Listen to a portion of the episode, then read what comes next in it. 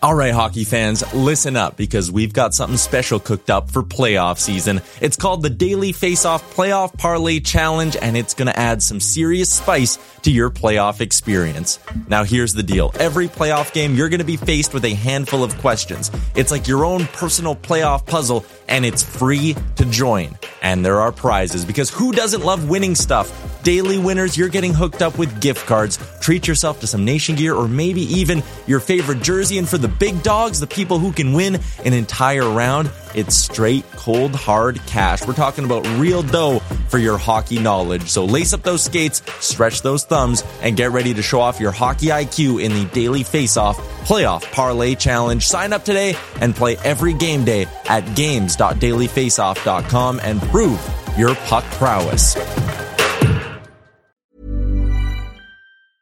Mom deserves the best, and there's no better place to shop for Mother's Day than Whole Foods Market. They're your destination for unbeatable savings, from premium gifts to show-stopping flowers and irresistible desserts. Start by saving 33% with Prime on all body care and candles. Then get a 15-stem bunch of tulips for just $9.99 each with Prime. Round out Mom's menu with festive rosé, irresistible berry chantilly cake, and more special treats. Come celebrate Mother's Day at Whole Foods Market. I'm Sandra, and I'm just the professional your small business was looking for. But you didn't hire me because you didn't use LinkedIn jobs. LinkedIn has professionals you can't find anywhere else, including those who aren't actively looking for a new job but might be open to the perfect role, like me. In a given month, over 70% of LinkedIn users don't visit other leading job sites. So if you're not looking on LinkedIn, you'll miss out on great candidates like Sandra. Start hiring professionals like a professional. Post your free job on linkedin.com/people slash people today. Better late than never. Welcome. It's How about my favorite. A little bonus episode? Fucking Anton Lander. You gotta like it. really like the bag milk shower. Who doesn't like the Bag Milk Show? Bag milk. Yes, sir. This is Cesus. Whoa. Cesus. Whoa. Cesus. Uh oh. All right, we don't have time for this. Let's just turn down the intro. Surveyor Brett, I'm turning it down. A la Howard style. We're just going to get right to it. Better late than never here. Bonus episode on a Saturday after a massive Oilers win last night in Calgary to even up the series. Of course, I want to give a shout out to the audio department for making this all possible. If you check them out at theaudiodepartment.ca, that's where you can book some studio time. If you got a rap album you're creating, you got an indie band, you want to make a little, uh, I don't know, Maybe you want to sing gospel. Maybe you want to sing some old standards. Maybe you just want to write some uh, spoken word poetry and deliver it to your missus. Maybe that's what I'll do for her birthday when it rolls around. I mean, I got some time. I got to write it out. Maybe some clever haikus, something like that. I think she'd really enjoy that. Maybe. I don't know. We'll find out. But I will go to the audio department when I decide to do so. Of course, you can check them out, theaudiodepartment.ca, where are they located? 6916 82nd Ave Northwest, right here in beautiful Alberta. The audio department works to create a safe space for creativity and collaboration for artists and musicians to realize their potential and share their message through sound and story. I just felt like today was uh, today I needed to do a quick little a quick little something. Last night's win was so much fun. Obviously, the Oilers didn't have a very good start against the Flames. They were down 2 nothing after about 6 minutes or so, but for me, it didn't even matter. It didn't matter at all because what happened next was absolutely riveting. It was so, so much fun to watch the Oilers do their thing. It was so much fun to watch the Oilers just battle their way back. They were relentless against the Flames in game two. Relentless. And again, Jacob Markstrom could not answer. He just has not looked like a Vezina candidate in this series. And for me, that is a big, big win for the Edmonton Oilers. There is no other way to put it other than how do you allow that many goals, sir? Hmm? All I know is tomorrow the series is going to Rogers Place. We need to be shooting from the parking lot. If you've got the puck in your seat and you're in section 122, I want you to throw it at Markstrom because it's probably going in the net. Don't do that. Don't do that. You will be removed from the building. Don't throw things on the ice. Actually, you know what? Don't throw things on the ice ever. Unless it's a hat after a Connor McDavid hat trick which I would not be surprised if that happens tomorrow. I would also recommend, based on the way that guy is playing, bring a hat you don't care about if you throw, because there's a good chance that you are chucking one. Whether it's him or Leon Draisaitl. Leon Draisaitl's playing on half a leg. He's playing on half a leg. Come on. Unbelievable. Again, shout out to the audio department for being the title sponsor of Better Lait Than Never. Let's get to a little bit of the news.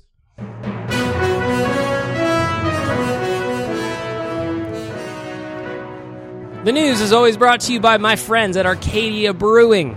Check them out on Twitter at Arcadia Brew Co. or on Instagram at Arcadia Brewing Co. Or if you're just looking for the website, arcadiayeg.com. Last night, as I mentioned, the Oilers came roaring back from a 2 0 deficit. 2 0 deficit, I should say, to win the game 5 3 in Calgary. It was one of those games where I don't know about you, but I've been sick the last week, or the last few days, I should say. I was in my house by myself. Unfortunately, I was not at the watch party last night at the Pint White. I was at my house watching by myself. But man, I was screaming. My neighbors must have thought there was all kinds of hell going on in here, unless they too were watching the hockey game. It was incredible. I got to give a couple of shout outs here. I don't know necessarily this is a normal news segment, but I'm going to say it is anyway. Duncan Keith, arguably, in my opinion, played his best game as an Oiler last night. He had a goal, the first goal of the game. He had three points. He looked calm. He looked steady. I'm not saying it was perfect. So if you're listening to this and you're like, bag milk, you're an idiot. Duncan Keith looked like shit. Listen, stop. I need you to stop what you're doing. I need you to go into your kitchen, grab a fork, and threaten yourself to stab yourself in the leg. Stop it. Stop it. The same with everybody that was jumping on Mike Smith when he was down by two. You think I wasn't mad? You think I wasn't mad? Listen, baby, this is Oilers Nation. Hope will never die. We don't quit that early. Two goals? Come on. We've seen the Oilers pump goals past Markstrom all series long. If you think that was a two goal, two goal uh, deficit was going to deter me, come on. Come on. And then to see the way it happened. One handed pass, McDavid to Keith, boom, in the net. Huh? The weirdest thing about last night was the disallowed goals, right? First of all, the quick whistle on whether it would have been Hyman's first or Nuge. I don't know who would have got the last stick on that. That was absolute trash. I don't know what Chris Lee was doing, but the funny part was it happened again. The Flames would have tied the game at four, and he did it again. Will he ref another game in this playoffs? Probably. NHL doesn't seem to care about officiating all that much, at least not as an outsider's perspective. I don't know that. I'm just guessing. Either way, I will have Mark Printz from FlamesNation.ca give his take on what happened there. He was at the game at the Saddledome last night. He's going to be jumping on with us for a little bit for an interview shortly. We're going to have some fun with Princey. He is a great dude. If you don't know who he is, he has got a podcast down at Flames Nation. He's running the socials. He's part of the mayhem that they're creating there. It's all new, baby. He's also doing BOA banter with Wanye and Coombsy. So go subscribe to our YouTube page and check that out. Check that out. You'll have a good time. In real news, though, yesterday, Frank Seravalli reported uh, from Daily Faceoff. I'm actually going for dinner with Frank in a couple hours. Frank Seravalli reported that Darnell Nurse could be battling a core muscle injury that may require surgery to correct in the offseason. I don't know how, like, first of all, a core muscle injury, I don't know necessarily what that means. I'm not a scientist. I'm an unlicensed doctor, but I still don't understand what this means. So, how much pain is this guy in? How much pain is this dude in? How how is he battling? Because last night he played 23 minutes. He looked more like Darnell Nurse than he has in a little bit. We knew about Leon Draisaitl's ankle. What about Darnell Nurse? According to Frank, this is an injury that you know it's pretty extensive. Frank said the fact that either of them out there is basically a miracle. I'm paraphrasing for uh, Seravalli here, but like I can't disagree with him. I can't disagree with him. I just uh an amazing display of will by those two guys and see that news come out is a little bit disheartening. I hope it's not something that lingers for Darnell Nurse. Uh, as far as I know, core muscle injuries, anything like that, as you know, they can they can hang around a while. They can hang around a while.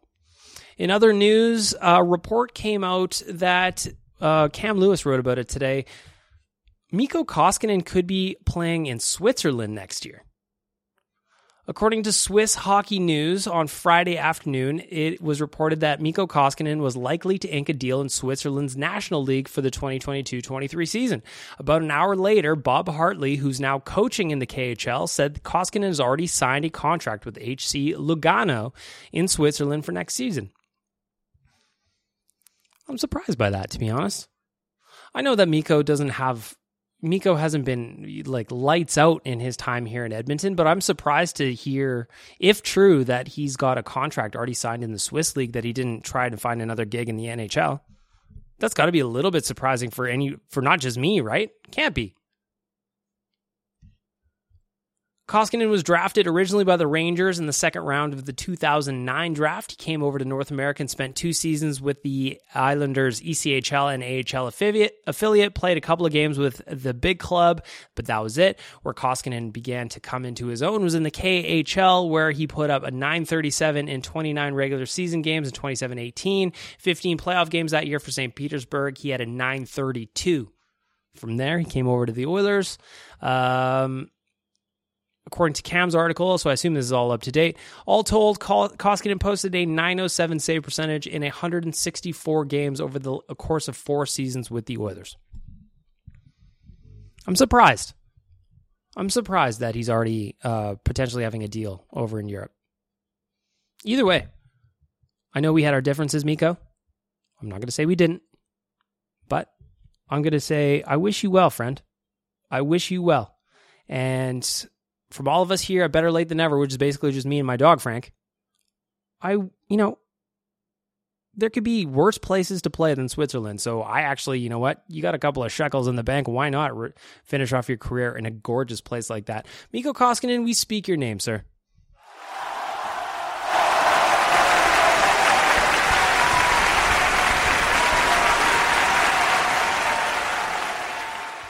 He got into an appearance in game one tried to hold the fort down for the Oilers, ended up having a better save percentage than uh, Jacob Markstrom that night as well. Just ultimately couldn't lock things down enough for the Oilers to complete the comeback. But last night they did do that. Last night, Connor McDavid went full Connor McDavid once again. I don't know how the Flames are going to shut this guy down. I just don't. I don't know at all. I really, really don't because he looks like an absolute game genie freak. He's got all the codes. You remember when you were a kid? You ever get a Nintendo Power? You had the Game Genie, and it would sometimes a Nintendo Power would have some codes in there for you, or you would just order the actual G- Game Genie code pack. I remember playing Super Mario. I had unlimited lives. I'd finish that game in a second. You can do anything you want with unlimited lives. Anyway, there you have it. For Arcadia, we've got a very, very quick edition of the news.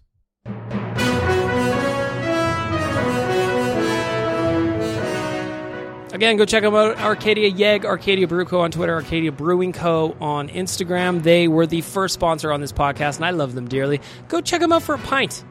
Whistling Pig is delicious. That's the one I always talk about. That's the one I will recommend until I die because that is fantastic. The Coliseum Ale is also great. Go get yourself a drink. It's a long weekend. Come on. It's a long weekend. Come on. And with that, I'm going to press this button for my friend Donkey Volley, and I'm going to welcome in Mark Printz from FlamesNation.ca. Caution! This podcast may contain traces of cheese and cherries. And with that, back to our regular programming.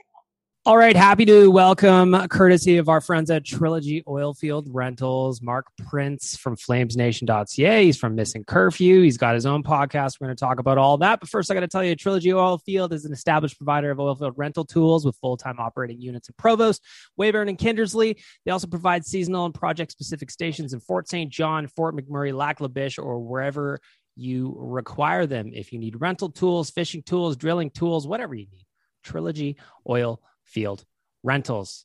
Princey, welcome. Bagged milk. What is going on, my Thanks man? for doing Thank this on. you. Thanks for doing this on short notice, pal. Oh, you know you can message me anytime. I think I actually messaged you a while back and said I like listening to your pod so much that I'd like to come on. So we we did it at a good time with the Battle of Alberta, though. Battle of Alberta is raging. Game one, uh, game two last night. Oilers Mhm. evened up the series. We're going to talk about it. I know you were at the Saddledome last night, so I want to hear about what was going on in there. But first, I just kind of want to talk to you just real quick about how you got here. You're wearing the missing curfew hat. I, that's where we knew you from. Right. Yeah. I'd love to get just a quick rundown on who you are, what you're doing with us, and how you got here.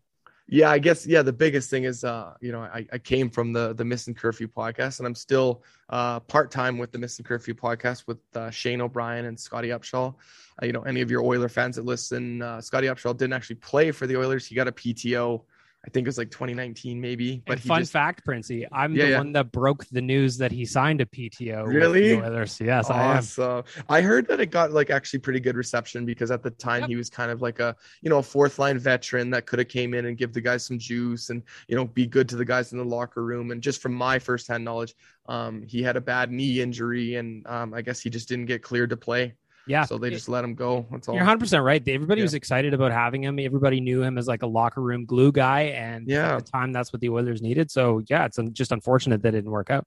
Yeah, it's too bad, but at the end of the day, it's uh that's the business. And I think he went on to have a PTO in Dallas, never made it, and then he went over and played in Europe and then retired. But back to what you said for me is um yeah, I've been I've been involved in the game of hockey and in many capacities throughout my whole life. Like even growing up as a little kid, I was uh like my brother's uh DJ when he would play like bantam and midget hockey, I'd be like the DJ or like for the, the for in the arena and stuff like that. And I I ended up working for the the Brooks Bandits and the AJHL. I've worked for the Medicine Hat Tigers but now that the the world is in a bit of a, a content frenzy is that's kind of where i really found my stride and uh, i got hired by the Missing curfew podcast but it's an interesting story because uh, before they actually started really getting going when they just started i basically created a fake account uh, where i shared clips and social media stuff for them pretending like i worked for them and it got to the point where people thought that my account was the real account and theirs was a fake account so that's how they ended up actually hiring me.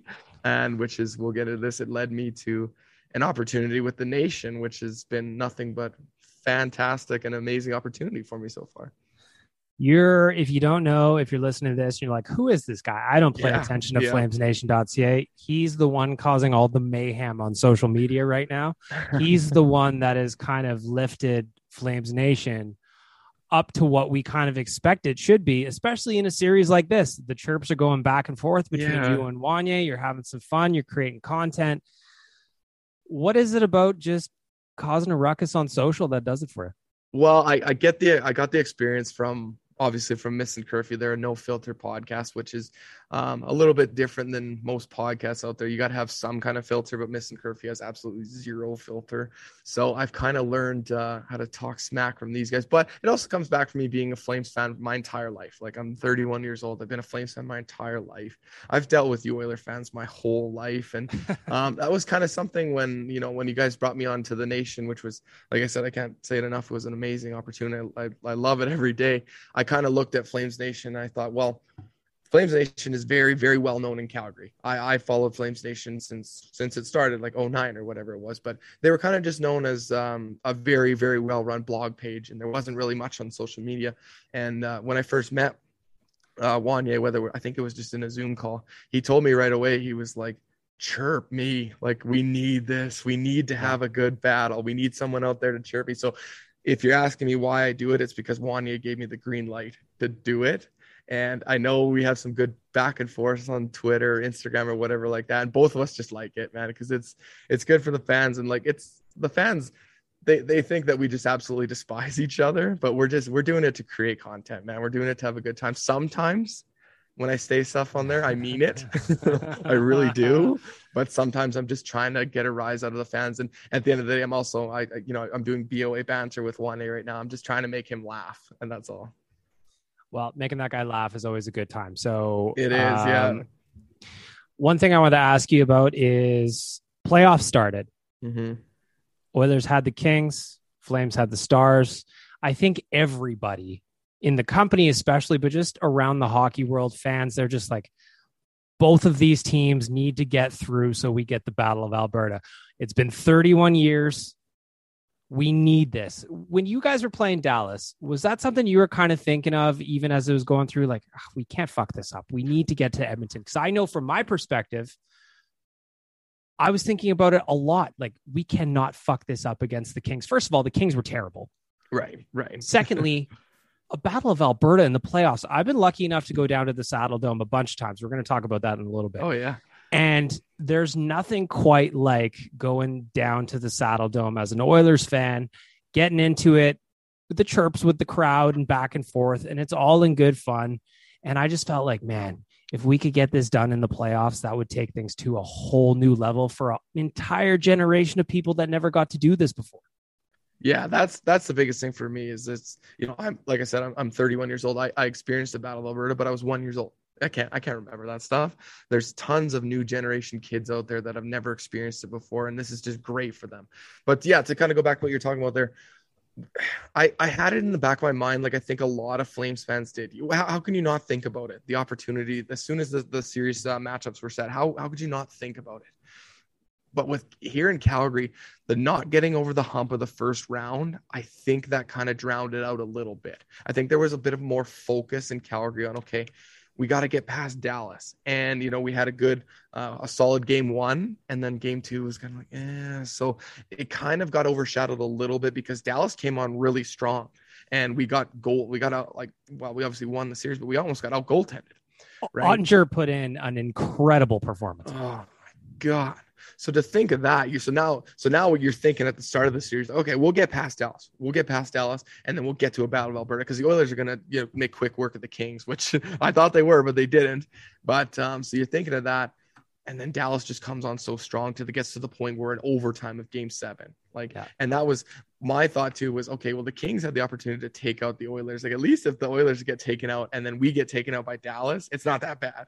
But then you guys went and won game seven, and our game seven was after your game yeah. seven. So the stress of that was so high. Not even the loss of the first round, like the loss of the first round got drowned out. It was if we lose, Edmonton is moving on and they're going to play Dallas and they are going to make quick work of Dallas. I thought Edmonton, if you guys played Dallas, you guys would have made quick work of those guys.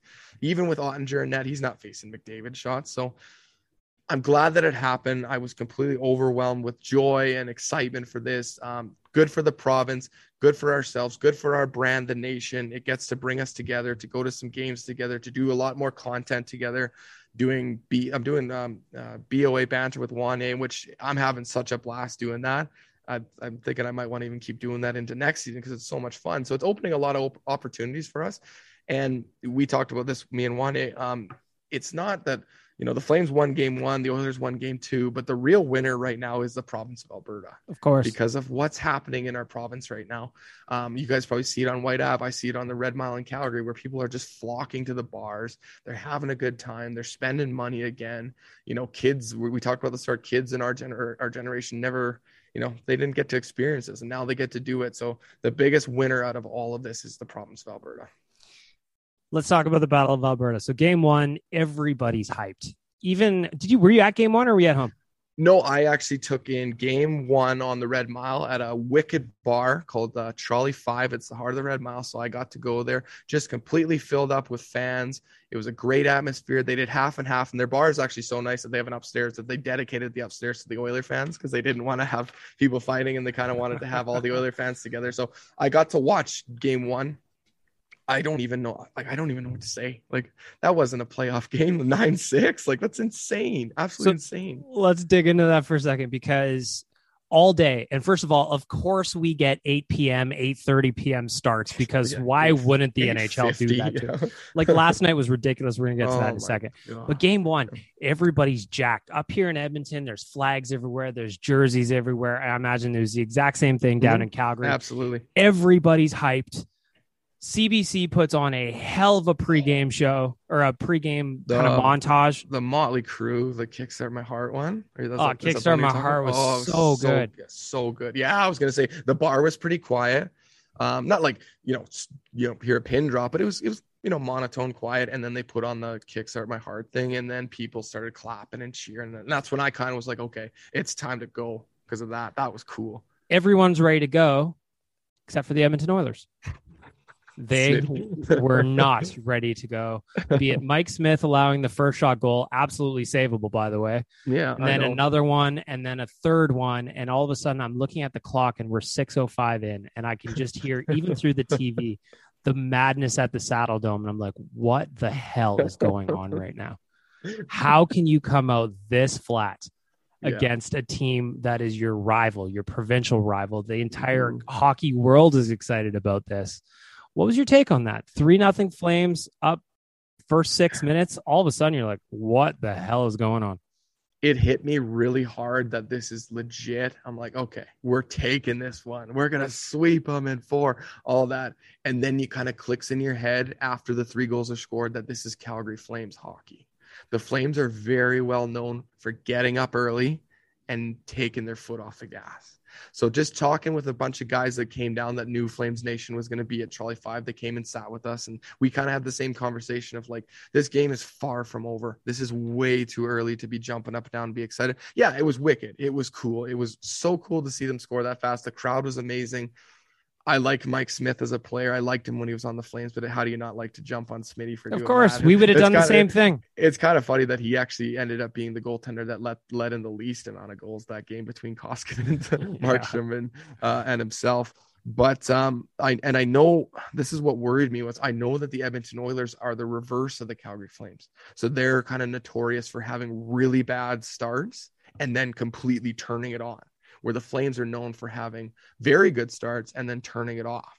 So in my mind, I was thinking this game is far for over. Did I think it was going to get tied six six? No, I didn't. I thought the Oilers were going to make it close. You know, maybe tie it at three, and then Calgary would pull away again. But it just what a wild game, but so cool for that to be the opening thing. Like I kind of I can't even imagine what the viewership was like on TV for that. Like it must have been insane. Well, and that's what drives me crazy, dude, is that this series, everybody wanted it. It's not Mhm. just Calgary, Edmonton. It's not just Oilers fans, Flames fans. Everybody wanted it.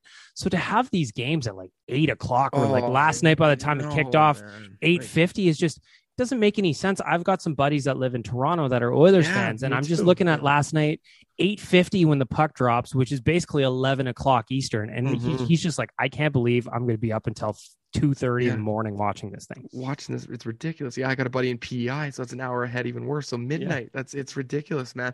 I you know i kind of understand the the whole you know you, you got to get the eastern guys first or whatever but but like come on like They gotta figure it out. fans, like i was at the game last night and puck drop for the third period was at 1105 i'm like this is crazy.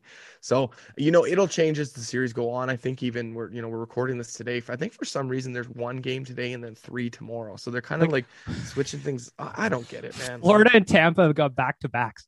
yeah, like why? What is that? don't get it. Imagine if we had a back to back. Oh my God, people would die. Yeah, exactly. It's not it's not good for the players either. You know, you guys got Draisaitl and Nurse, or they're uh, they're kind of watched for injuries right now. And we got Chris Tanev, who's out of the lineup right now too. So it's not you got to give these guys a little bit of rest if you want some quality hockey.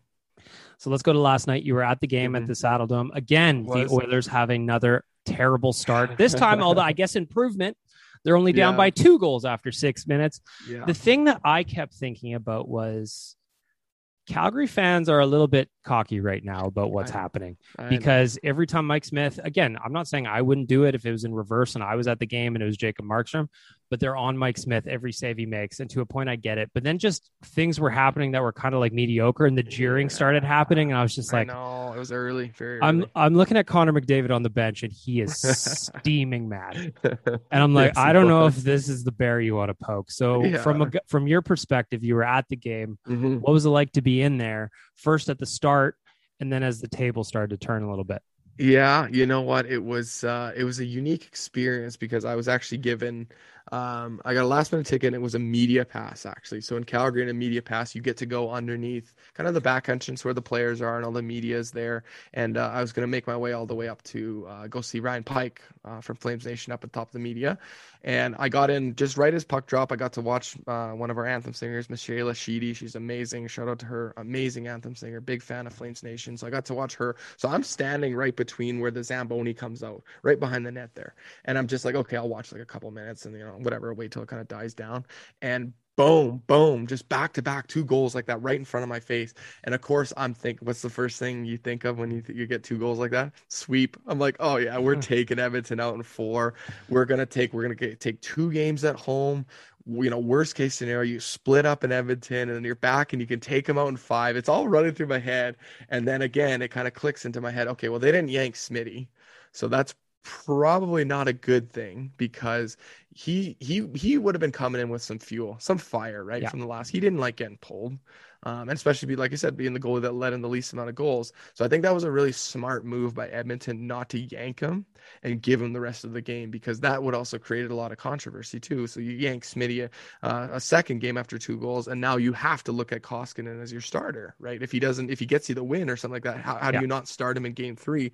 Yep. But I do think it was a smart move by the Oilers because he's a uh, he's a gamer, man. Like you know, he's he plays with so much emotion. He's a gamer. Smart move. I mean, he he he factored in on I believe it was uh, maybe it was the fifth goal. Yeah, the Draisaitl one. He Yep. was the one that he did the little backhand flip up the wall. So good on them.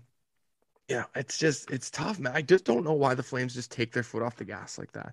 And maybe it was in part two of uh, maybe not them just taking their foot off the gas, where the Oilers actually put their foot on the gas because the Oilers looked really good last night. Like there's no denying that. Like McDavid and Draisaitl were just out there flying. Hyman looked really good last night too. I mean, you guys are always maybe not you've been ripping on Duncan Keith. I thought Duncan Keith played really well last Yeah, that night. last night, Duncan Yeah. Keith, that was his best game as an Oiler for me personally.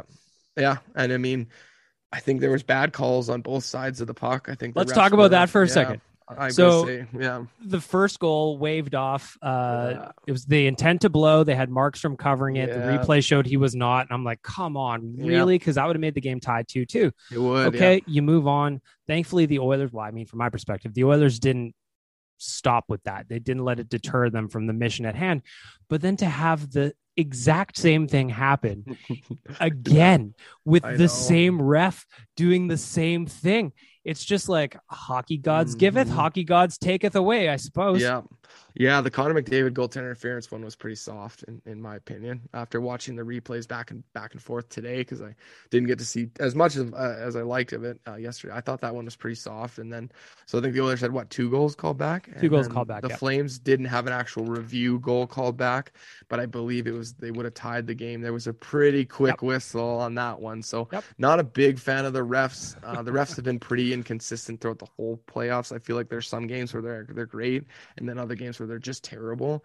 And it wasn't one sided either. I don't think the Flames, Nope. you know, they were out to get the Flames. I think it was both teams where they just just you know make the right call, let them play. You know, I, I don't know if it, it was really you know I'm I'm very excited to see what Rogers Place is going to be like. It was very loud in there, extremely loud in there.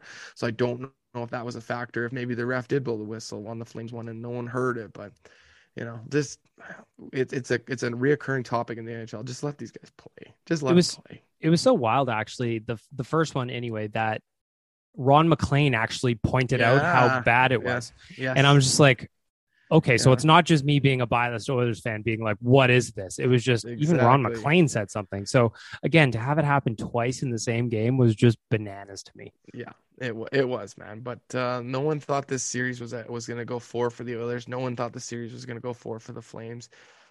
This one's to go the distance, in my opinion. Let's keep it going. Let's have some fun with this thing, man. Like this is this is great for for our brand. It's great for ourselves. It's great for our cities, our communities. Let's just keep it going. So, but I'm, you know, I'm I'm a little a little. You know, I I, I kind of thought there would have been a split but I'm a little worried going into Edmonton for game three, just knowing what it's going to be like at Rogers Place.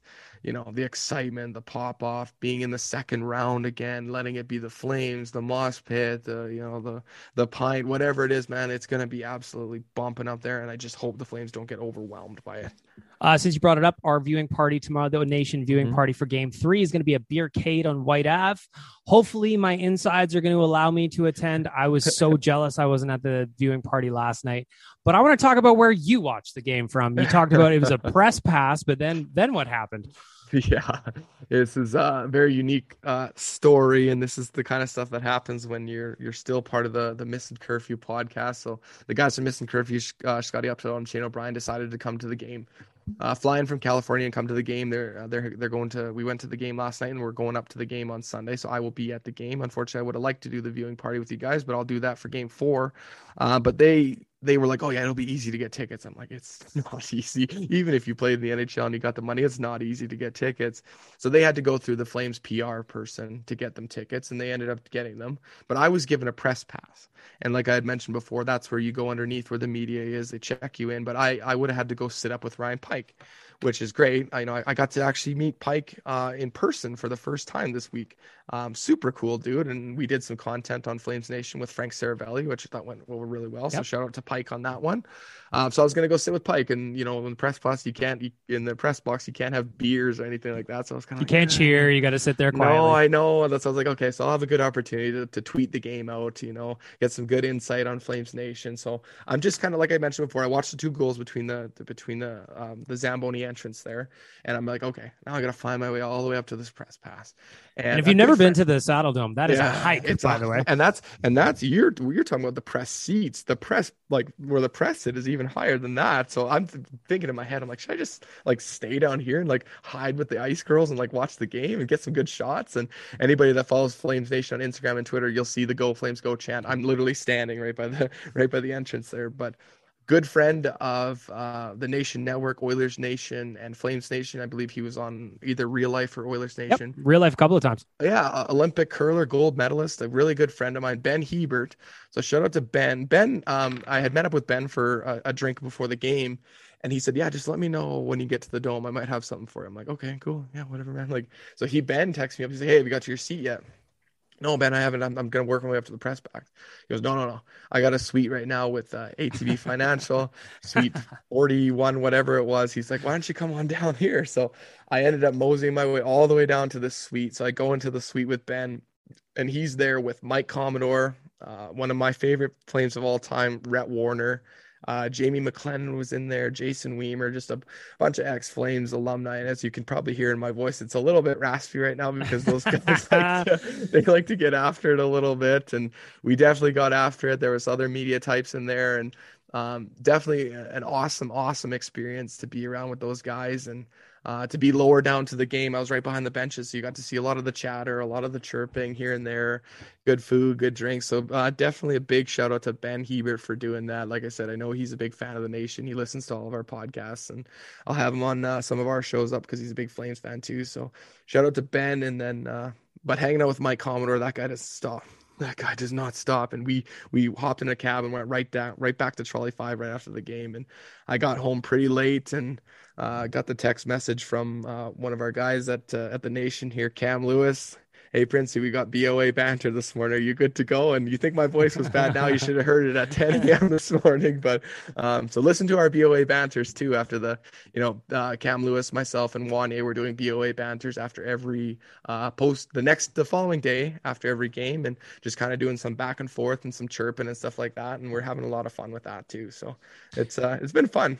One of my favorite things about the Saddledome is that it's it's you know there's it's an old barn, right? So we always when we go down there we sit in the press level which Mhm. as you just mentioned it is a hike up a there hike. there was there was a i think it was two or three years ago we did a nation trip down there where i could actually touch the roof that's where my seats were Say that. Yeah, And I was the only rinks in the in the NHL where you can touch the roof.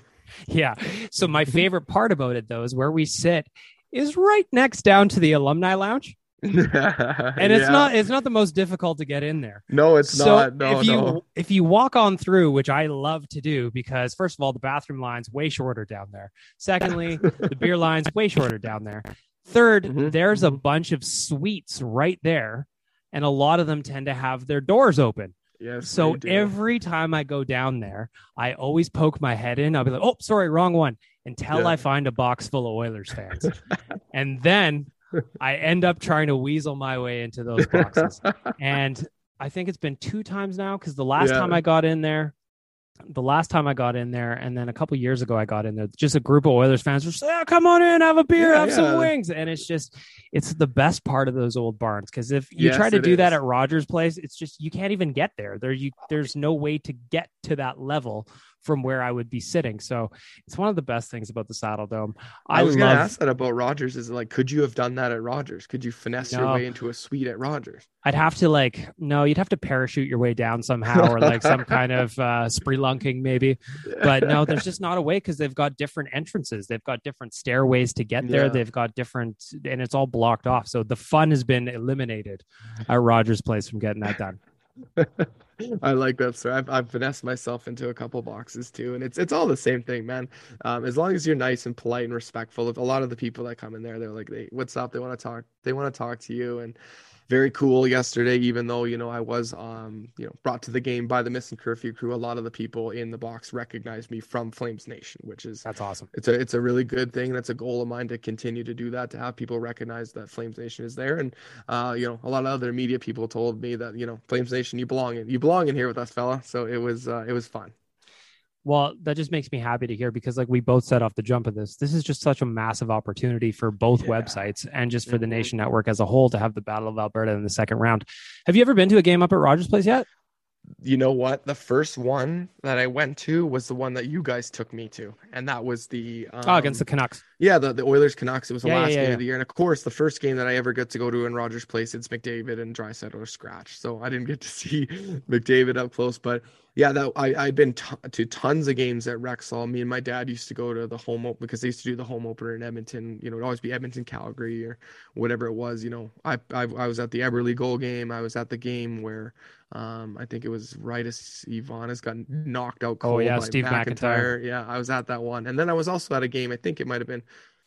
I think it might have been either Khabibulin or Dubnyk. Somebody came out and played the puck with like a minute to go and shot it right on the on the tape of uh, one of the Flames and the Flames. Like this is I'm talking about. This is 2009, 2010. So so I've been to I've been to Rexall a lot, but that was my first experience at Rogers Place, and I went there with the right people, right? Like I went with you guys. I was there with you. I was with Jay. Uh, Tyler was there. Jared and like you guys just it was awesome because it was like uh it was like being there like at a museum where I went in there and everybody was like, "Oh, Princey, look, that's this over there. You know, that's you go over in here and that's where you have a drink here and that's where you go here and here." So it was really cool to get the experience from you guys and to be able to watch the game with you guys and um as much as um Jared wanted me to wear my Flames jersey to a Canucks Oilers game, I just refused to that. Not- I can't do doing that either. I'm not I doing that, cannot do that either. He was like, "Oh, it'd be great for content, man. Great." I'm like, "No, watching me get my head kicked in. Like, why is that great for content?" So, but no, It's just- it's beautiful one of- man. It's one of those things too where you like, and it, it doesn't matter who it is. Like it's the Oilers will be playing the you know the Wild. It's a Yeah, Tuesday Chicago. night. You see somebody wearing a Habs jersey, and you're like, You know, what are you, know doing the here, man? You know what the jersey? It's not even an NHL jersey. The most common jersey that you'll see at a sporting event is a Saskatchewan Roughriders jersey. They go those to- guys move. They move, don't they? I'll be like going. I was at like a Vegas Golden Knights game. You'll see a Saskatchewan Roughriders. You're like, what? What are you doing, you guys? But but yeah, the rink, beautiful rink, man. Like it's um, something special that you guys have. The atmosphere, um, all the bars out in front, the bars inside. The 99 lounge was really cool. I, I had a good experience. That remind yeah, that reminds me of uh just kind of how uh we were freezing up in the seats. Yeah, I know. And We Jay were- told me that's not normal. Not That normal. was not normal, so you won't have that tomorrow. But we were Mm. absolutely getting blasted by the AC. AC. Yeah. and so like we were with a bunch of us had our girlfriends there there was Mhm. just a bunch of us there in only a jersey some of the crew was wearing shorts because it was a nice day Yeah, it was a nice day. Yeah. freezing so then we make our way to the 99 lounge to watch the third period and it's just we had a great time in there Yeah, yeah, I did. I did. I did too. I had a lot of fun in there. Very good viewing point. It's kind of cool that, you know, Bob Stauffer comes in there after the game to do his post game show, and he's all, you know, you guys are all poking him and laughing with him, and it's it's just stuff that the Saddledome doesn't have, and obviously the Saddledome's way outdated. Like it's Yeah. it's not even comparable. But to have that kind of stuff, and even within the arena, um, outside the arena, you you leave the front entrance and the media area where you can stand out there Yeah. and you know you can watch the post game show and you know, chant and stuff like that's just really cool. It's really smart that they did that kind of stuff. It's just stuff that doesn't happen at the in Calgary, which we're kind of deprived with.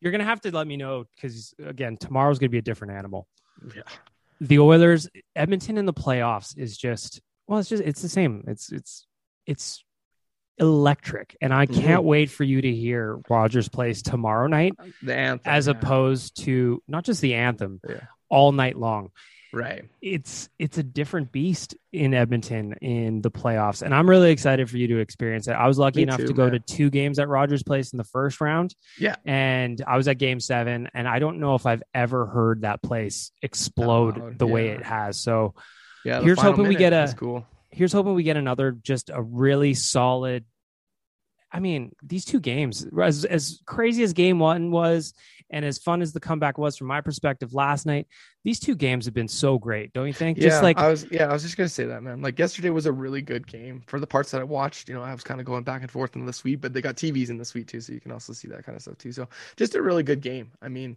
disappointing as a Flame fan, obviously, but the Oilers played really well, and you know the atmosphere was really good, and you know a lot of scrums. You know, I think like we talk about refs, a lot of guys dig, you know, putting the guys off. You know, I don't know how many four and four there was or whatever it was. A lot of scrums, and you know these guys were kind of popping off in the media prior to the game. You had Evander Kane saying stuff, and then Lucic said some stuff back, and then you've always got Darryl saying stuff. So it's just it's good TV, man. And, and and you know, as much as you probably would like to have the Flames on five, and I'd like to have the Flames on five, I'd like to, or sorry, the Oilers on five, I'd like to experience this for the full thing.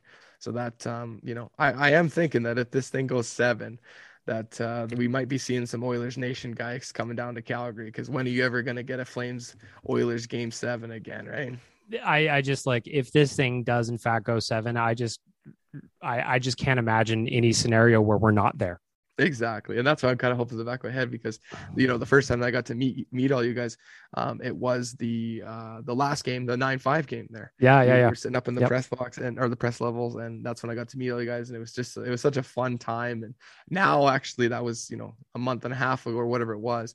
Um, I was really the only one with Flames Nation. Now we've, you know, I, I've gotten to know some of the guys that are going to come out and they're going to help me. So I'm not the only one walking into a room of 40 Oiler fans, and I'm the only one in the Flames being booed out of the building, and the building's Calgary. yeah, that was a good time, and That was fun, yeah. we just have like so much fun with these trips, and we always have such good groups. And yeah, yeah, yeah. I'm looking is. forward to what you guys are doing with Flames Nation as well, so that we can do the reverse, where it's not Yeah, just us going down to. Calgary, but it's you guys coming up to Edmonton for the exact same thing, but for the flip side of the coin. Yeah, exactly, And That's that's that's just what I'm trying to build at Flames Nation right now. We're trying to, you know, do some different things with the content side, and uh, we've got some guys that are on the team that that can be content creators. They've just never really had the the quarterback there to help them do that kind of stuff. And I I know that Ryan Pike was really uh, happy and he was super excited to be doing the video content with Frank Seravalli, and that's kind of stuff that we'd like to do going forward. And you know, we're we're having some fun chirping, and we're doing some new podcast stuff, and um, it's just it's just good for for Flames Nation, and it's helping us grow. And um, like I I analyzed it and watched you guys really closely when I was um with you guys at the, the Flames Oilers games, and when I went up and spent a week with you guys up in Edmonton, and I just thought to myself like, this is just so cool that you guys have a big group of friends that are all diehard Oiler fans. You guys are just amazing content creators. You're all, you know, maybe you don't agree with everything, but you're all on the same page that there's one common goal is to grow the, the Oilers Nation here. And that's what I want for Flames Nation, man. At the end of the day, that's all I want is to make this thing the best thing possible. And we just need to make it um, more of a content based brand than than the blog. We'll have a balance. We have a good balance because our blogs our blogs are amazing. And I've been Content's always been great at FN. yeah. Oh, it's been amazing, man. I've been reading the blogs since, you know, like I said, since 09. Like the, you go to the CalgaryFlames.com, no slight on the Calgary Flames. It's just, it's just kind of the, the same stuff where you can get a little bit of a different perspective. And uh, Ryan Pike is, he is a wizard when it comes to history and knowledge and numbers and uh, prospects and that kind of stuff. So it's, it's been fun working with him too. Let's talk about your podcast. I know you just Mhm. launched one recently. Give me the heads up. What's it about? What are you doing? I want the whole rundown. so that was one thing that you when you guys brought me on board you, you you asked me are you comfortable doing a podcast and you comfortable being on camera and i said absolutely you know i had tried to do some podcasting uh, a couple years ago i did some stuff with the calgary stampeders and um, i thought it went over really well but never really followed up on it because it, it's tough man there's a lot of people out there that are podcasters and Yep. they're you know they're doing it at home they're doing it in their basement or doing it whatever and um, it's just it's tough to stick with it so Isn't now- that kind of amazing Yeah. though? The fact that like you're in your basement right now. Yeah. I'm sitting at my kitchen table, but yet we can create something together through Zoom now. yeah which it's going to sound good. We're going to just keep people entertained and you can just knock it out. You can just crank it It's out. quick, you can man. just, It's as long quick, as you yeah. want to do it and you have the ability and the willingness to grind it out, you Yeah, can, you can make a podcast. It's yeah, man, absolutely. Um, but like I said, I, I got to be able to do some podcasting as the third co-host of Missing Curfew, which I felt really elevated my game and made me a lot more comfortable to say things and know what to say and what's going to work and how to talk on a podcast. So that was a big thing when I got brought on with the Nation. I said, yeah, guys, I'd love to do a podcast. Um, right now, we currently have Flames Nation Radio with Ryan Pike and uh, Shane Stevenson, who's referred to himself as Flash because he's Flash Analytics. He's an analytical guy, and we've got Flames Nation Live is the Facebook show with Pat Steinberg twice a week, and uh, both of those shows. Um, Pat, really goes in depth to specific games, and Ryan and Shane they're really really good at breaking down the game and the numbers beside things, and you know lineups and all that kind of stuff. So I kind of identified a need within Flames Nation to uh, have a bit of a different style of podcast where you know we're talking about uh, old players and old jerseys and we're talking about the dome and we're talking about the beer prices and the the music that they play in the warm-ups and just different kind of fan perspective because i didn't want to create another podcast and you know talk about the games like Pike does because then you know we don't need two of those and I don't want to take anything away from Ryan Pike. Yep. Obviously, um, it's a little different within the playoffs because you you got to talk about these games, right? Of course, of course. You absolutely got to talk about these games for sure. So we're talking about the games, but uh, what I'm trying to do is you know do a little uh, you know fan survey and stuff like that. Who was your favorite? You know, we call them Forever of Flames. So Forever of Flame is this thing where Calgary puts like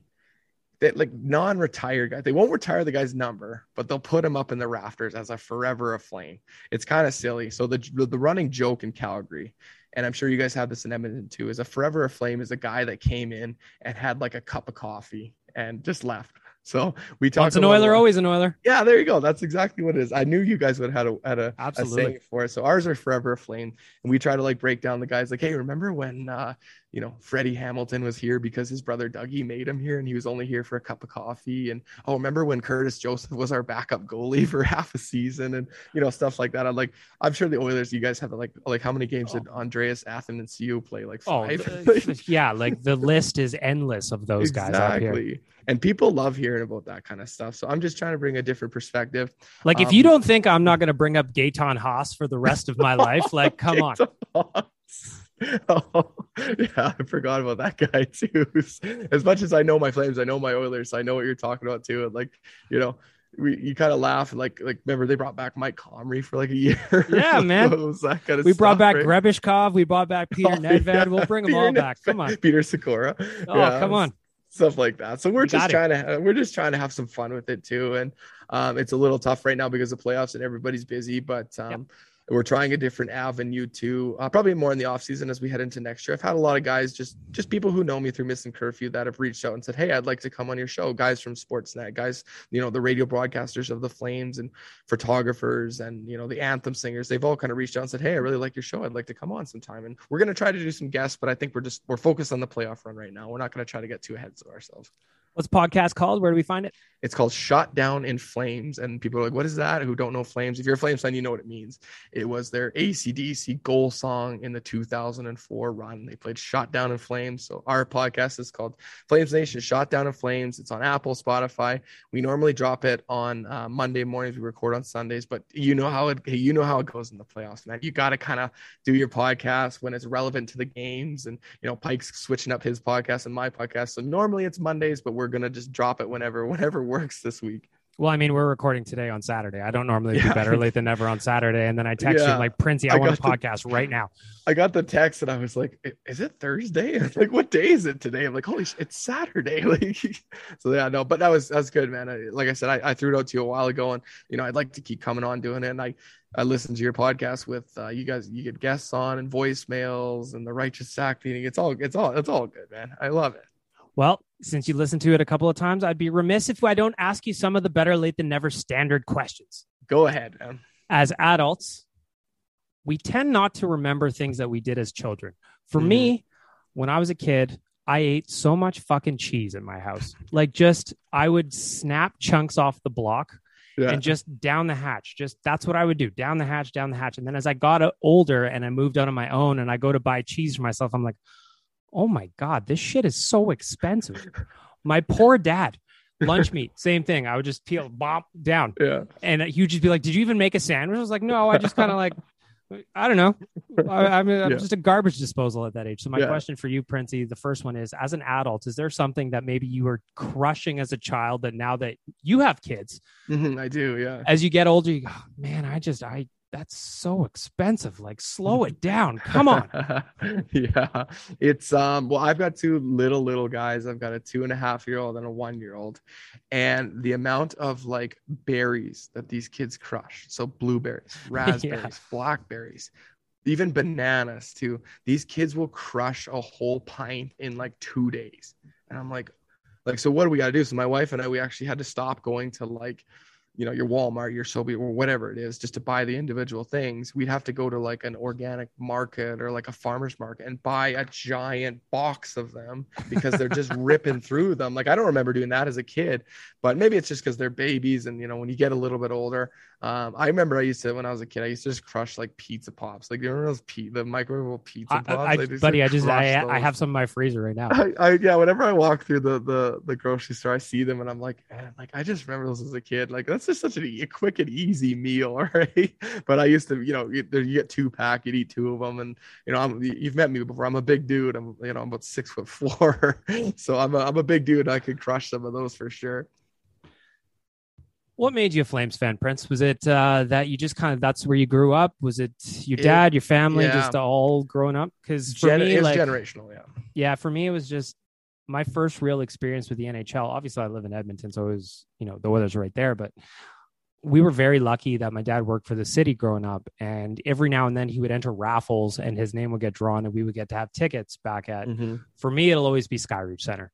Yeah, Rexall yeah, Place, whatever you yeah. want to call it. Yeah. So we'd get to go down, and back in those days, you could actually walk down and stand outside the players' dressing room, and you could wait outside the room for them to come out. Yeah, and sometimes they would sign stuff, and if you're a little kid, chances are they'd come and sign stuff for you. So one time I went in, I was standing out there, and Bill Ranford came up to me, had a chat for for me at like probably seven, eight years old. I imagine he was talking to me for 30 minutes, but in reality, it was probably 10 Yeah, seconds. Just, probably- hey, how do you think of the game? Do you play? A Blah, blah, minute, blah. yeah. And then he signed my program. And then I just think, I'm an Oilers fan for life. This Mhm. guy took two seconds of his day and converted somebody into an Oilers fan for the rest of his life. Yeah. What's the origin story for you? Well, for me, it's it's generational. Like, um, you know, I've I've had my run-ins too with, you know, I used to live in in Red Deer, Alberta, and the Flames they would come and, you know, uh, whether they be driving up to Edmonton or going somewhere, they'd stop and they'd practice in Red Deer, and you you know, the schools would stop and you get to go to the practice, and guys would sign autographs. But um, generational thing. My uh, my grandfather was a Flames fan. My dad is a Flames fan. My uncle is a Flames fan. My other uncle, all they're all Flames fan. So I didn't really have a choice, and you know growing up uh, just in central Alberta, you can go either way.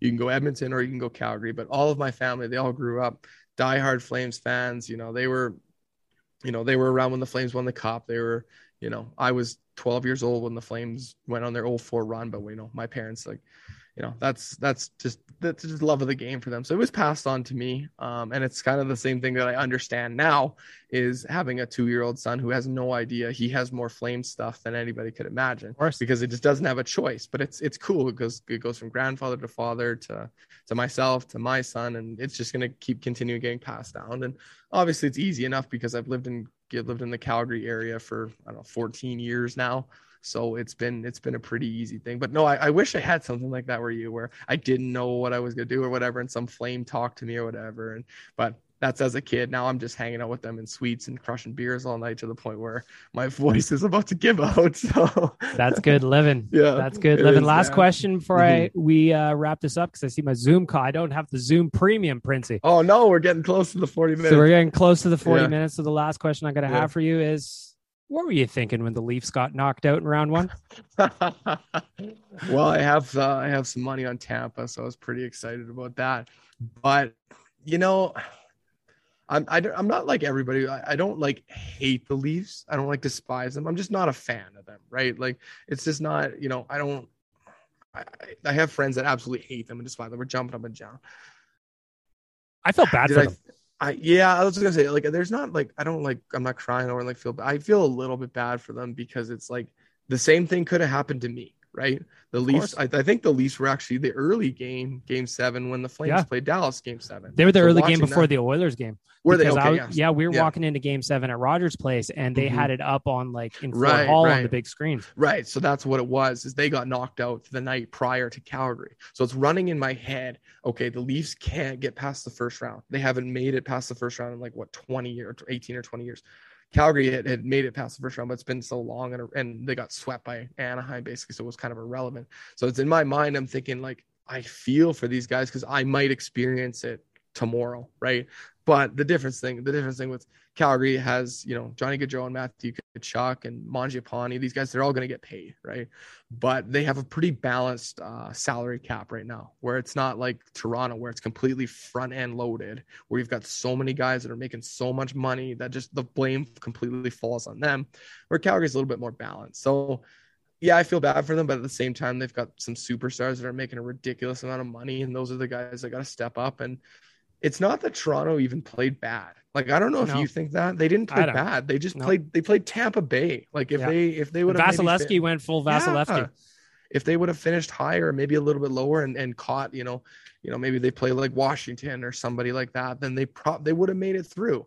They just it's just the seeding, and that's a conversation for a different day because I don't know I don't know if I like the seeding. I mean, I like I like it that the Flames and Oilers together, but it's kind of crappy that you know two of the best teams played each other in the first round, right? So, but to answer your question, I feel bad for them. I understand what it is. Like I don't have too many crazy Leaf fans. Would I like to see them uh, get over the hump and, and move on? Like, yeah, of course I would, but I'm focused on my team right now. Yep. So let's let's end off this interview with that. We got game three coming up tomorrow. Rogers Place, your first time in there, the yeah. playoffs here. What are you expecting from the Flames perspective in terms of just I'm not saying the Flames played bad last night, but necessarily Mm-hmm. bouncing bouncing back going into game three. Yeah, they need to have a big bounce back, and this is going to be a really, really tough challenge for them because it's not like you're heading into a bounce back game in Calgary. You're heading up to Edmonton, where it's going to be raucous and loud, and fans are going to be screaming. And when the Oilers make their first hit of the game, the place is going to erupt. So you got to try to contain that emotion. You know, we don't. It doesn't really matter if they go up two goals in the first five minutes. That means nothing right now. So if they if they end up doing that, they can't let the foot off the gas at all. I just hope that they don't get overwhelmed uh, with what's going on right now. What's your take on Jacob Markstrom right now? Because it seems like the guy's obviously a Vezina candidate, but it Mhm. seems like the Oilers kind of they're finding ways to beat him. And I I thought that that to me through through game uh through two games I should say that's been a surprise to me. Yeah, it has been, but I think there's been some crazy numbers that even when he was in Vancouver, he never did well against the Oilers. The Oilers seem to be the team that he does really bad against. So it's playoffs time. You got to buckle down, and Jacob Markstrom has to be their best player for some of these games, three or four, whatever it is. It can't be Gaudreau, it can't be Tkachuk. Markstrom has to be the number one star in order for the Flames to secure like a, a solid victory, not just to squeak one out or a nine six or whatever. You know, if they end up beating the Flames or sorry, beating the Oilers five to two, it's because Markstrom stood on his head. So am I worried about it? A little bit. You know, if we had fans in game one saying that he should have been yanked after the second period, but Sutter's not going to do that. Um, the backup Vladar, he's a good backup, but he's not a starter. So, like I said, he's got to win them some games. He's got to be the star. If he does that, they're going to be okay. But if he continues to do what he's doing, they're they're, they're they'll be out in, in six, I would say. There you have it for our friends at Trilogy Oilfield Rentals. Mark Printz checking in from Flames Nation. I'll see you in a couple of days, my friend. I'm looking forward to coming seeing you guys. Hello, you. Oh, wow. Your ears look fantastic. You're listening to Better Lait Than Never by Bagged Milk. Yes. You're sexy as well. Oh, yes. The voicemail. We got a quick edition of the voicemail today. This is brought to you by Rig Hand Distillery. If you go to righanddistillery.com, there I will find the tour and tasting coupon. I've talked about it all over the place. Go check out the facility in Nisku. Grab a drink, see how they make the brum, see how they make the double double. I promise you it's a great time. I've done it and I will do it again. Check them out at righanddistillery.com for everything related to Rig Hand. I've only got a couple of messages today since I wasn't expecting to do a podcast, but of course you took the time to leave me a message. I will absolutely play them. So the first voicemail, and this one came in, I don't even know when this came in. I have no idea how old this is, but we're going to play it anyway. Hey, Bag Milk. Uh, two questions for you. One, do you think it was clever that Gretzky um, said that he thinks Calgary's going to win the cup in terms of taking the pressure off the Oilers? I think it's reverse psychology by Wayne at his finest. He looked at the Oilers and he says, listen, they've got pressure on them, but the Flames have a whole lot of pressure on them.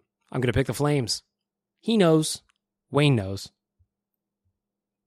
And two, when Connor McDavid hears that, um, how many people are putting up their hand to hold his beer? Thanks. Listen, Connor McDavid is playing at another level that I just I didn't even know that he could play at right now in the playoffs. He's physical, he's dominating in every facet of the game, whether it's in the defensive zone, he's making strong defensive plays which people criticize him for unfairly in my opinion. Obviously what he's doing in the offensive zone is herculean in my opinion. Like last night, game 1. That game was well, I mean, it was fun, but it was also terrible.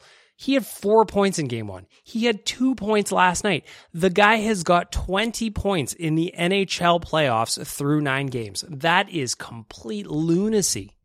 The guy is a cheat code. He's in a league of his own. And the funniest part about this is that if a guy like Auston Matthews win the Hart Trophy as the most outstanding player, or whatever the definition is, it seems to change from year to year, in my opinion. Everybody knows who's the real best player how can you be looking at the playoffs? How can you be watching the playoffs right now and see what Connor's doing go, yep, that guy's the best. There's just it's like it's like if you were a little kid, do you remember playing minor hockey as a little kid? And if you were in some of the lower leagues, there was always one kid on an opposing team that just seemed to do whatever he wanted either he was way bigger than everybody else or he was just way better than everybody else. But there was always one kid that just always did whatever he wanted with the puck, skated around everybody, scored a bunch of goals. That is Connor McDavid, but he's doing it at the NHL level. It doesn't make any sense to me. It is absolutely bananas. Crazy. It's crazy. Voicemail number two. Ooh, yeah. It's the Battle of Alberta, yeah. Mm, Connor and the boys are heading down to the Saddledome to unleash the fury. Oh, a fury that has been unmatched in the entire history of the NHL. Yeah, all flames burn out eventually, and Calgary, your time is a coming. Yeah, Oilers madness running wild. Oilers in six. Go Oilers! Oh yeah. Yeah! I don't know who did that impression, but that is hilariously bad, but I love it all the same. So I'm going to push this button for you because you earned this.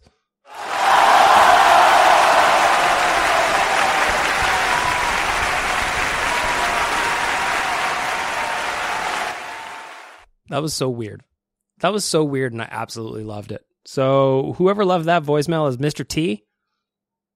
Or is that supposed to be Macho Man Randy Savage? It had to be Macho Man Randy Savage. I, I thought first in my head I was, like, I thought it was going Mr. T, but now that I'm thinking about it, Macho Man. So whoever, uh, unless Macho Man, of course, from the grave, allegedly Macho Man from the grave, shout out to you. That came in a couple of days ago, it looks like. So obviously we know what happened down in Calgary. It is so important that the Oilers picked up that split. So important because all of a sudden they have the chance to steal away home ice advantage tomorrow as you heard Mark Printz say, this is a massive game at Rogers Place in game three. The Oilers have the opportunity to steal home ice advantage. We got a best of five now, baby. Series on. There was a lot of Flames fans feeling overly confident about what was going on after game one, and especially feeling overconfident after they started off game two just as quickly. But then what happened? But then what happened? Non hockey recording. Um, this is your donkey speaking. I am absolutely bricking my arse off. Um, playoff weekend. I'm in Calgary. Yeah. Sunderland versus Wycombe Wanderers. Oh my fucking god. Liam, you know. You know. But, you know. Swansea. Let's go Oilers. I don't, I don't know a word of what he just said. I know he said Liam, something about Swansea. Swansea's in Wales. What are you talking about, Donkey Volley? I love that dude. Last night I tweeted before the game. Shout out to everybody that east of Alberta that was watching the game because the start time by the time the puck dropped it was what nine or eight fifty, almost nine o'clock. I have a buddy Eric Johnson out in uh, in Toronto, and he he sent us a group text. He's just like, "Well, 11, 11 p.m. pucks drop. Might as well go check out a pub and see if there's anybody open." And I just uh, shout out to all the Oilers fans across Canada and beyond because a guy like Donkey Donkey Volley, yeah, what time did that game start at? Was in the middle of the night? Shout out to all of you that are staying up to watch these games. I know I was, tar- uh, I was talking to a bunch of people on Twitter that are scattered all over the globe and just unbelievable passion for this hockey team. That's why we need this so bad. We need to beat the Flames so badly because everybody like this that's watching in a different country, different time zone, different wherever, We deserve this. And the Oilers are doing so, they're making it so exciting. Last night's game was so much fun. Leon Draisaitl, he's got one and a half legs, but you know what? He is still better than you. He is better than 90% of the NHL, and you can do nothing about it. Nothing. Connor McDavid, forget about it. How about that play? Duncan Keith to McDavid on his goal. Zadorov tried to hit him. He just bounces off. Zadorov's a big dude. McDavid's just like, get out of here. Unbelievable. Unbelievable. Unbelievable. And like I said, a very quick voicemail for this episode of Better Late Than Ever. Go check out RaycanDistillery.com. Again, get the tour and Tink book. I promise you're going to have a good time. I really promise you. I would, would not lie to you. That's not what I do. That's not what I do at all. That's not what the audio department pays me to do. They're just like, bag milk? Be honest. And I was like, no, I'm out of No problem. I said I got a quick voicemail. Here you go. So there you go. Wrap up the bonus episode of Better Late Than Ever. It was a Saturday. I text Printz and I'm just like, hey man, you want to make a podcast with me? And he's just like, let's do it. So I figured, why not issue? Uh, why not come out with a bonus episode on a Saturday after a big Oilers win?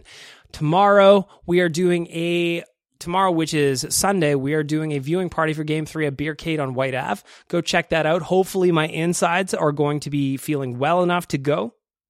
I think they will, but I have to go get ready right now. I'm going out for dinner with Frank Seravalli and Jay and Tyler. I'm super excited about it. We're just going to bullshit. We're going to have some laughs, and it's going to be a fun little night. So, thank you guys, everybody, for being here. Again, I want to thank everybody at the audio department for stepping in as a title sponsor. I want to thank Arcadia Brewing. I want to thank Trilogy Oilfield Rentals for sponsoring the interview with Princey, and of course, Rig Hand Distillery for sponsoring the voicemail.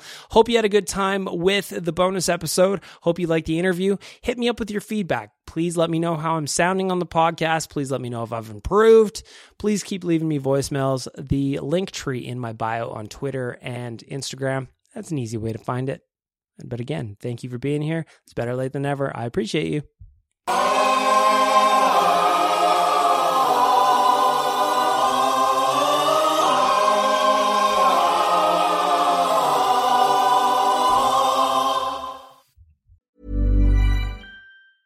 Planning for your next trip? Elevate your travel style with Quince. Quince has all the jet setting essentials you'll want for your next getaway, like European linen, premium luggage options, buttery soft Italian leather bags, and so much more. And is all priced at 50 to 80% less than similar brands. Plus, Quince only works with factories that use safe and ethical manufacturing practices. Pack your bags with high-quality essentials you'll be wearing for vacations to come with Quince. Go to quince.com slash pack for free shipping and 365-day returns. Mom deserves the best, and there's no better place to shop for Mother's Day than Whole Foods Market. They're your destination for unbeatable savings, from premium gifts to show-stopping flowers and irresistible desserts. Start by saving 33% with Prime on all body care and candles. Then get a 15-stem bunch of tulips for just $9.99 each with Prime. Round out Mom's menu with festive rosé, irresistible berry chantilly cake, and more special treats. Come celebrate Mother's Day at Whole Foods Market.